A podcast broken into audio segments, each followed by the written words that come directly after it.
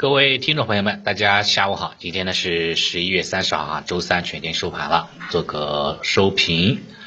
今天的行情呢，可以说 挺挺挺无聊的哈，对吧？打酱油的一天，对吧？上上下下震荡的幅度呢都比较的小哈，涨呢不到零点五个百分点，跌呢也不到零点五个百分点哈，对吧？就像有的朋友说的，今天的行情呢不讲武德，对吧？震荡了一天，玩了个寂寞，对吧？啊，不赚也不也不怎么亏，反正今天，呃，然后呢，从盘面上来看的话呢，三大指数呢在尾盘哈是呃。开始探底回升，对吧？最终话呢，小幅度的收涨，呃，主要的话呢，也是跟民生指数哈有这个这个半年度的这个指数调整哈有很大的一个关系，对吧？像民生呢。对吧？像像那个其他的一些重要的一些这外资的这样的这个我这个这个指指指数，对吧？它和它会呢在半年度的时候呢，比如说六月底啦，或者说十一月底啦，会有这样的一个啊这样的一个这样的一个这个指数调整，对吧？一旦指数调整的话呢，会会会那个会纳入一些新的股票啊，也会呢剔除一些新的一些股票。所以你发现啊，在尾盘的时候呢，像北向资金哈是出现了这个逆势抢筹的啊这种状态啊，带动了像这个带动了哈像这个啊某些指数哈的那个这个集体的一个攀升。啊，出现出了比比较强势的这样的一个回暖的一个走势，这个的话可能也是跟这个民生指数上的这个半年度的调整有很大的关系啊，这是其一。其二的话呢，其实我看的是相关的一些传闻哈，目前还没有得到呃证实吧啊，说是什么呢？广州，对吧？广州的话呢，这个两个区域。要啊，要这个解封了啊，要要要解除封禁了，所以像受到这种消息的影响啊，你像什么广百股份对吧，广州酒店对吧，啊，在尾盘的话呢是强势封涨停的。啊，也有也有传闻说什么北京朝阳区也可能也要解除封解除封禁了啊，解除解除这个管控了等等吧。反正在尾盘的时候呢，像一些这个啊后疫情时代的一些板块啊，在尾盘呢是有一定的这种拉升的动作。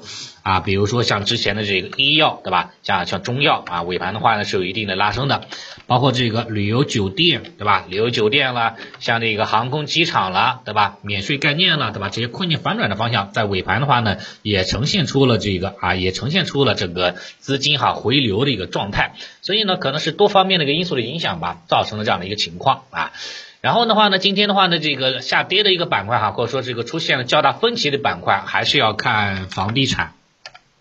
房地产，房地产的话呢，今天哈是最高是冲了有三个多点啊，但是到尾盘的时候呢，已经翻绿了啊，最终的话呢，收出了一个射击之星的这样的一个短期顶部信号，量能啊放的也不小啊，今天的房地产板块啊有成交了五百八十六个亿的这种量能，可以说是最近哈半年以来啊，最近半年以来最高的这种量能了啊，这种量能形态来看的话呢。估计哈，房地产板块短期是真的是要见顶了啊，政策面的利好呢也也是消化殆尽了。在板块当中的话呢，我们也注意到有多只个股的话呢也是大跌的，对吧？像这个像这个首元，对吧？这个是今天的话呢也是这个触及啊首开，对吧？首开股份的话呢是跌停的。宏远呢，宏啊粤宏远 A 的话也是 接近跌停了，包括这个中国国贸对吧？连那个保利发展对吧？这个大权重股居然还能跌个百分之七对吧？也是服了它了啊，也是这个也是影响到了整个整个板块的这样的一个信心。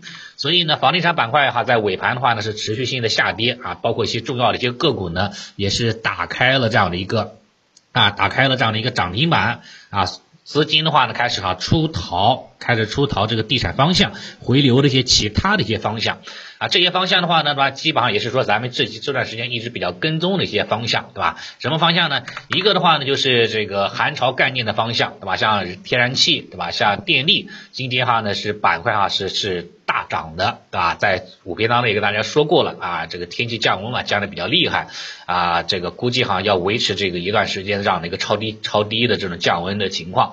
听说的话呢，今年哈这个拉尼娜现象比较比较严重吧，拉尼娜的这种现象就是那种极端的啊恶劣天气现象啊会比较比较比较比较严重啊，影响的时间呢比较长，影响的范围呢也比较大，所以话呢这些方向啊估计呢像天然气啦，像电力啦，对吧？这些。供这些需求大增的方向，估计呢短期呢还会再走一波啊，这回再走一波，这是这是那个寒潮方向，今天哈的表现非常强势，在前几天啊也跟大家去去那个去灌输过啊，打个地方针的。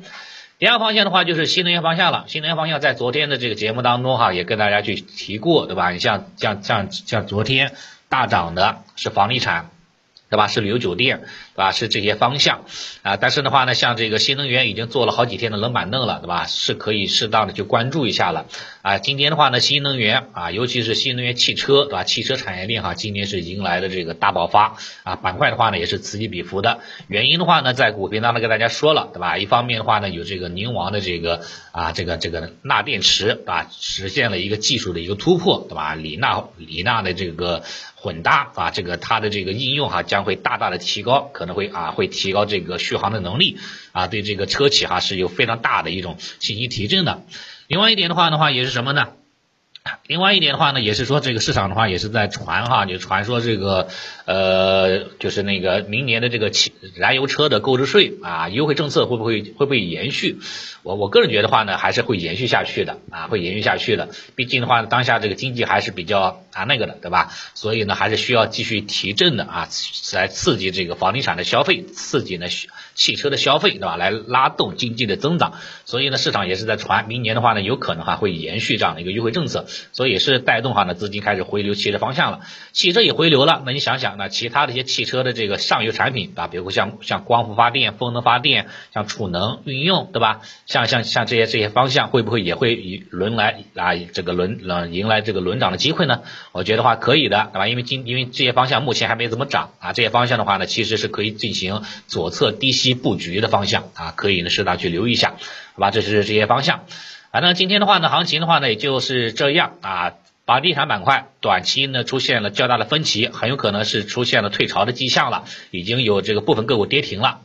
然后呢，资金哈开始回流到其他板块当中啊，其他板块的话呢，像这个医药对吧，像这个啊信创对吧，信创的话呢，其实今天哈其实说实话也出现了一定的这种啊止跌的意味了啊止跌的意味了，留下了一个下影线这样的一个 K 线组合对吧，并且的话呢是那个围绕着五日均线开始慢慢的走平了啊，资金的话也开始慢慢的去回流医药啊信创新能源把这些赛道方向啊这些这个前期的老主线方向开始有一定的回流了啊，估计的话呢也会有。有这种啊，也会迎来就是他自己的春天的，可以呢适当的去留意一下相关的这种机会就可以了，好吧？今天的话盘面就先聊到这里了，好。